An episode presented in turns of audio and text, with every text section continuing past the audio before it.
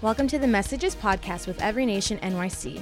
We are here for you to know God, grow together, discover purpose, and make a difference in New York City and beyond. Please check out our Facebook and Instagram at Every Nation NYC and enjoy the message. Friends, we are starting a brand new series today along with our Every Nation Global family. We're all walking through a series called Abide. And this comes to us from John chapter 15, where Jesus says, If you abide in me and my word abides in you, you can ask whatever you wish. And to collectively, we want to abide in God's word. We want to renew our heart for God's word. We want our lives to come alive in the word of God. And today we're looking at how that word became flesh and dwelt among us. And I've titled this message, Among Us, because I've heard that game out there that some people are playing where you've got to find an imposter that's dwelling among us. And what I would like to do is go on a search, not for an imposter, but for the true king who's still here, who came from heaven and is still right here among us. Can we go on a search and find him and worship him and, and, and hear his word? Can we approach him? Can we dare to go after him? Can we search for him like hidden treasure? Can we sell all we've got? Can we throw off anything that would dare hold us back and find the God who is right here among us? John chapter 15, uh, excuse me, John chapter 1, verse 5 uh, through 14. We're jumping around a little bit, but 1 through 5 and then 9 through 14. In the beginning was the Word, Word was with God, and the Word was God. He was in the beginning with God, and all things that were made were made through him, and without, any, without him was not anything made that was made. In him was life, and the life was the light of men. The light shines in the darkness, but the darkness has not overcome it. The true light, which gives light to everyone, was coming into the world. He was in the world, and the world was made through him, yet the world did not know him. He came to his own, and his own people didn't receive him. But to all who did receive him, who believed in his name, he gave the right to become children of God, who were born not of blood, nor the will of the flesh, nor the will of men, but of God. And the Word became flesh, and he dwelt among us. And we've seen his glory. Glory is the only Son from the Father, full of grace and truth, full of grace and truth. This word of God, this eternal truth, he came and lived here with us. This is the Christmas story. This is John's esoteric, poetic, beautiful Christmas story. This is his Christmas story about how God came into our world, about the one that created everything entered creation. The poet entered his poetry, the artist entered the canvas. Jesus stepped in, the Word became flesh. And I want to talk a little bit about the message and the messenger. The message and the messenger. God has a message for us. God didn't like the way that things were going on earth. He was a little bit disappointed, one could say, in how things were turning out. And he wanted things to change. He wanted us to live a little bit differently. And in 2020, 2022, we've got some ability to look out at the world and probably say some of the same things. And I want us to look at how we as humans address problems in our world on average. When we see something that we don't like, typically there's a number of steps and processes that we go through. First, we rise up as high as we can on our little high horse. Get on up there, cowboy. we rise up. We go, look at them. Oh my goodness, how could they ever? And we rise up in self righteousness, right? And then we make sure to distance ourselves as well as we can from those people doing those stupid things. And then we lob our comments wrapped in sweet, sweet sarcasm and self righteousness as far as we can. We text them, we comment them, we go to town as little warriors making TikTok videos or whatever we do. Get it right, dear world. I'm not one of you. Let me make it clear. How does Jesus address us? How does Jesus address us? How does God send his message to a world that had broken his world? To a world that had rejected him, to a world that had made it personal, to a world that had taken everything that he and just dumped it down the drain. How does God address that world? He sends a, a baby. He wraps his message in flesh, chubby, cute, vulnerable flesh, wrapped in swaddling clothes, laying in a manger. The word became flesh. His message is not sent with sarcasm. His message is not sent with spiny, prickly comments. His message is sent in the flesh. God doesn't call us out, He calls us up. He doesn't participate in that, He calls us up. The eternal truth of God was then tried in the court of man. The eternal truth was falsely tried in the court of human opinion. He was, because of those false accusations, then flogged. The flesh that he chose to put on was then flogged. The, the flesh that he chose to put on then had nails driven through it. The flesh that he chose to put on, as he took off his crown and left it in heaven, put on flesh, was then had thorns driven through him, driven through his crown, driven through his brow. God chose to send his message in the form of a messenger who drew close as humanly possible to us. God's heart is for us. And what was this message that he was trying to portray, portray to us? What was conveyed to us? What was he trying to tell us? I still love you. I'm still for you. I'm still near you. I'm still with you. Come and love me back. Come and because I'm for you. I'm for you. I'm for you.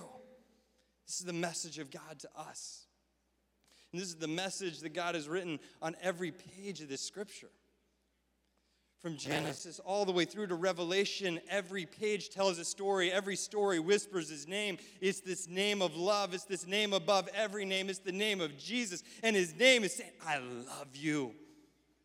I'm still for you. I'm still with you. I'm going to empower you. I'm going to change you. I'm going to transform you. This whole Bible points to it.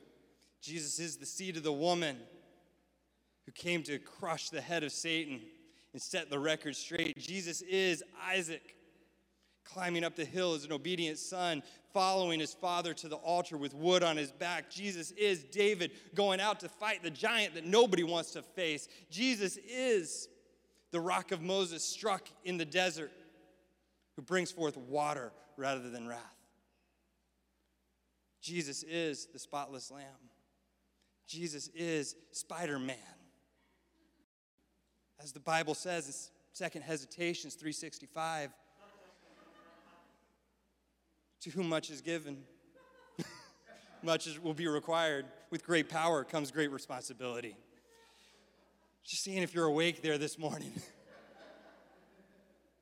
but here's the thing our hearts are longing for this story. Will somebody come and save us?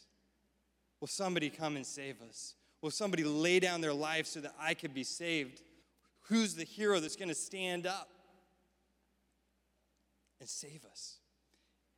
And every page through the Word of God is pointing to the one, is pointing to Jesus. This Word become flesh, this hero that we long for. True and better Spider Man, the true and better Luke Skywalker, come to bring balance to the force. True and better, Harry Potter, come to defeat the Dark Lord. True and better, Neo. Truer than anything that's happening right now to Neo. I've not seen it, but I've just heard. we need a new Neo. Just, just relaunch the whole thing. Just, just do it all over again. True and better Neo, come to free us from the matrix. Jesus is this story that our heart is longing for. This is his message.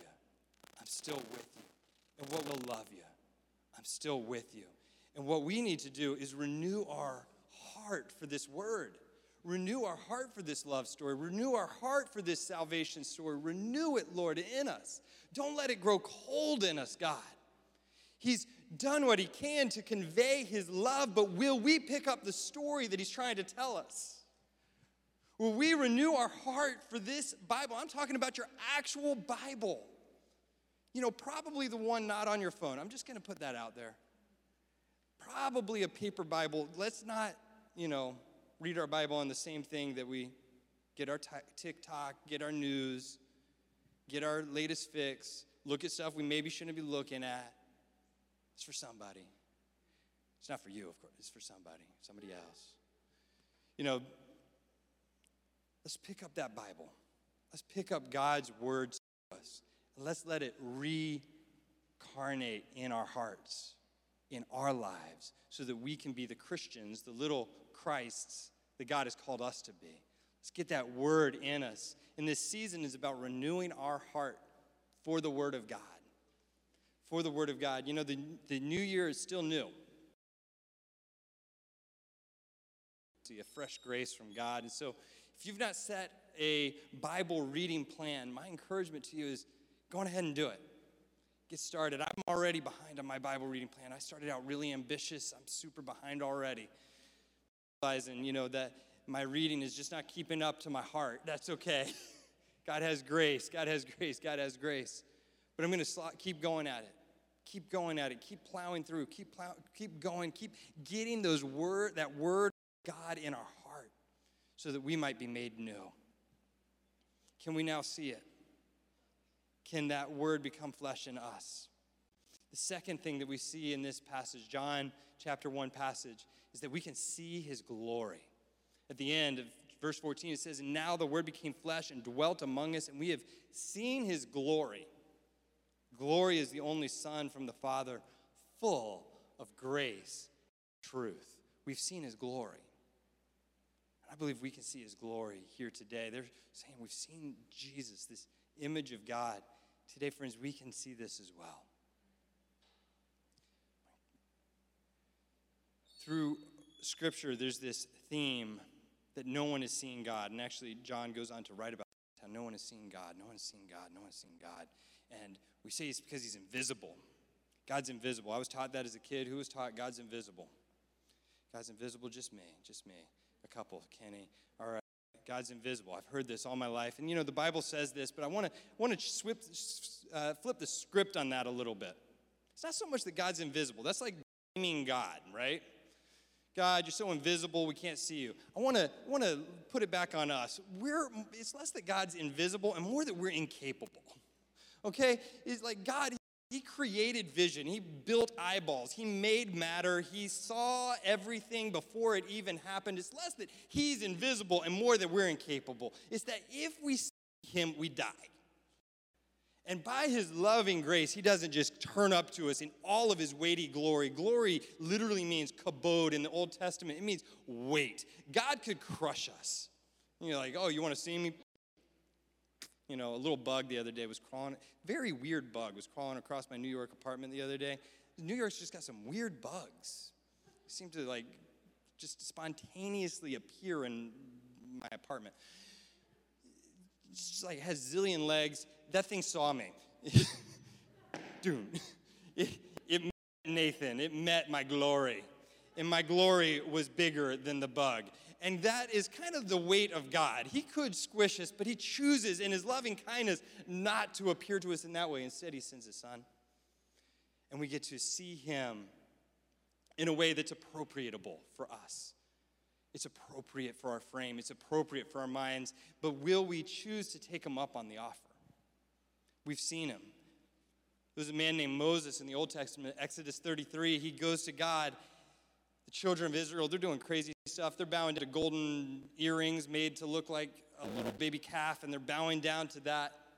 And Moses goes to God in this moment. Moses has got something on him. He's feeling good in this moment, and he goes, God, I want to see your glory. Would you show me your glory, God? Would you show me your weight? Would you just show me who you are? Would you proclaim your name in front of me? And God says, Okay, I'll do it.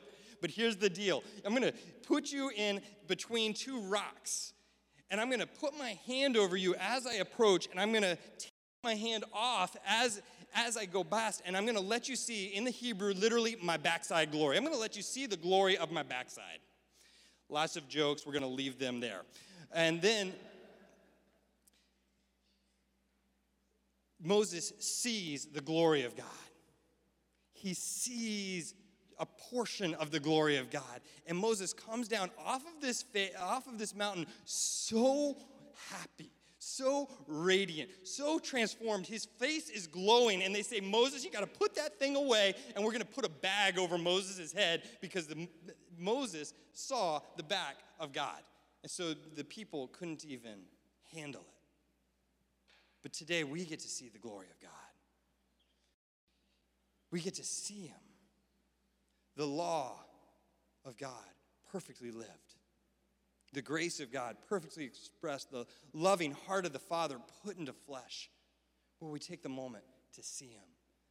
1 Corinthians, uh, 2 Corinthians chapter 3, Paul is writing about how Moses had to have a bag over his face, but now we get to take that bag, that veil off. And he writes this Now we all, with unveiled faces, beholding the glory of God, are being transformed into the same image of the one, from one degree of glory to another.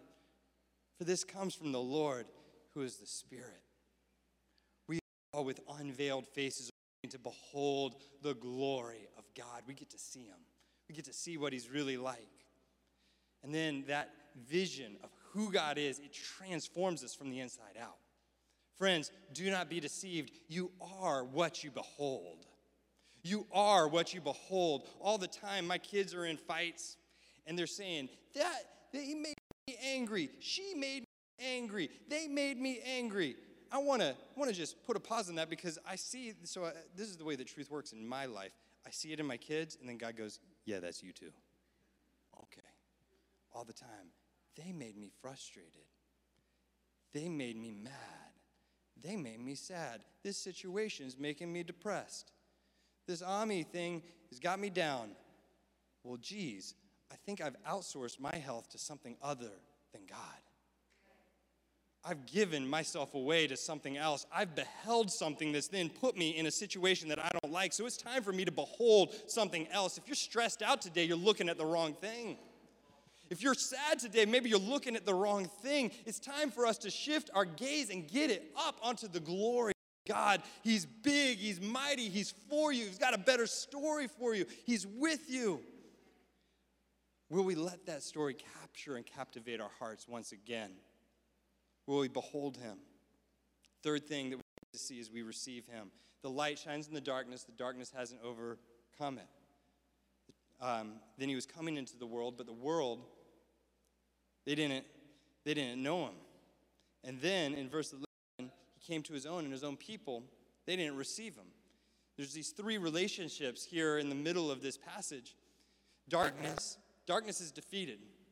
The world is kind of indifferent. They don't know him. But his own people, they reject him. See here is an inverse relationship between proximity and fondness of God. An inverse relationship between proximity and fondness of God. As a second generation Christian, I've grown up in church. I grew up in pews. I was basically born in this thing. All night prayer meeting. I got saved at two years old at an all night prayer meeting. Who takes their two year old to an all night prayer meeting? Dad, I've got some issues. Who does that? But I met God there. It was close, close, close, close.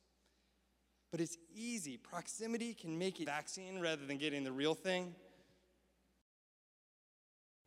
Proximity can make it easy to become inoculated to the love of God, to become inoculated to the story of God, think that you know it when actually you don't. Actually, you've not been transformed. Actually, you've not been renewed. Actually, you're not living in the full power of the Holy Spirit. Actually, you've not seen everything just yet. No, you're just bored. You've not experienced the glory of God. Proximity can fool us that we've got fondness Proximity can make it feel like we're close to God when really our hearts are a million miles away. So if you've grown up in church or if you've been walking with God for a while, don't let your testimony get old. Live in it every day. Live in it every day. God is morning by morning pouring out his mercies upon you. Morning by morning, his, his mercy is new every day. His glory is new every day. How can we let the King of the universe get old in our hearts? That's not his fault. That's ours. That's ours. Every day, let's get that story in us again. Renew our heart toward the Lord every day. Not settle for, for proximity, but go all the way into my heart is close to you, God.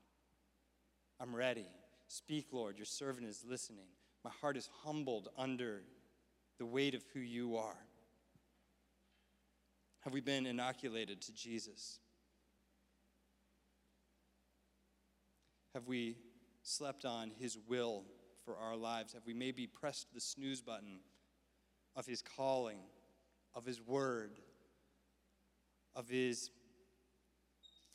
nudge to change something in our, life? Have we just slept on it one too many times? Today, this new year, there's new grace. We're able to turn our hearts and repent and say, God, would you please have all of me? I want what you want for me. I'm going to turn my heart. I want it. God, I'm going to press the snooze button on the thousand distractions in my life, the thousand other desires, on the things that I've cultivated, the image, the career, the things that I've kept so close to me. God, I'm willing to let these rest here for a moment and pursue you, God. What truly do you have for me? What do you really have for me? Our mission here in this church is to help people, to help you, to help one another know God, grow together, discover our purpose, and make a difference. And I believe God has nothing less in store for you. He wants to know you, all of you, whatever it is in you. He wants to know you. He wants to help you be made new and walk with a new people. He wants to for you then to know yourself who he's made you to be. Not who your parents say you were, not who that teacher says that you are, not how you feel today or felt yesterday, but who did God make you? And then he wants to send you out transformed, renewed, confident, beautiful into his calling to make a difference. This is what we get to do when we know God, when we see him, when we receive him. So, can we freshly give our hearts to the Lord? Can we ask him, God, would you please renew? I've used this word a number of times today. Renew my heart. Renew me, God. Renew means to be made new, to renew. Quite literally, that's it. God, would you make me new? This is something I need continually. I've been walking with God now for 35 years, I guess. God, would you make me new? Would you not let my heart grow old or cold towards you? I don't want to just put my relationship or my Bible or your word or your calling on the shelf. God, I want to pick it up and let myself, let my life be found in your words. Let your life and your light shine freshly in my heart again today. God, would you do it for me? Can we just begin to pray that here together? Jamie, you can join us, join me here. Kenny, God, would you help to make our hearts new? Would you freshly help us see your glory, Lord? In this season of prayer and fasting, God, we want to consecrate ourselves to you. God, you're better than anything else. You're better than food. You're better than life itself. God, would you start to press in on our hearts? Would you help us to not be okay and settle on where our relationship with the Most High is? God, would you help to renew? Would you help to restore? God, thank you for your grace and your ministry and your love in this house. God, thank you for those who are joining us here today online. God, I pray that together we would pursue you, that we'd make a difference in this city, that we'd not settle for what has been, but we'd go into all that you've called us into. In Jesus' name, amen. You have been listening to the Messages podcast with Every Nation NYC. If you enjoyed our message, please rate and review us on iTunes. It helps others hear the message of Jesus, and we really appreciate it. If you have yet to spend time with us in person, we would love to welcome you to one of our services.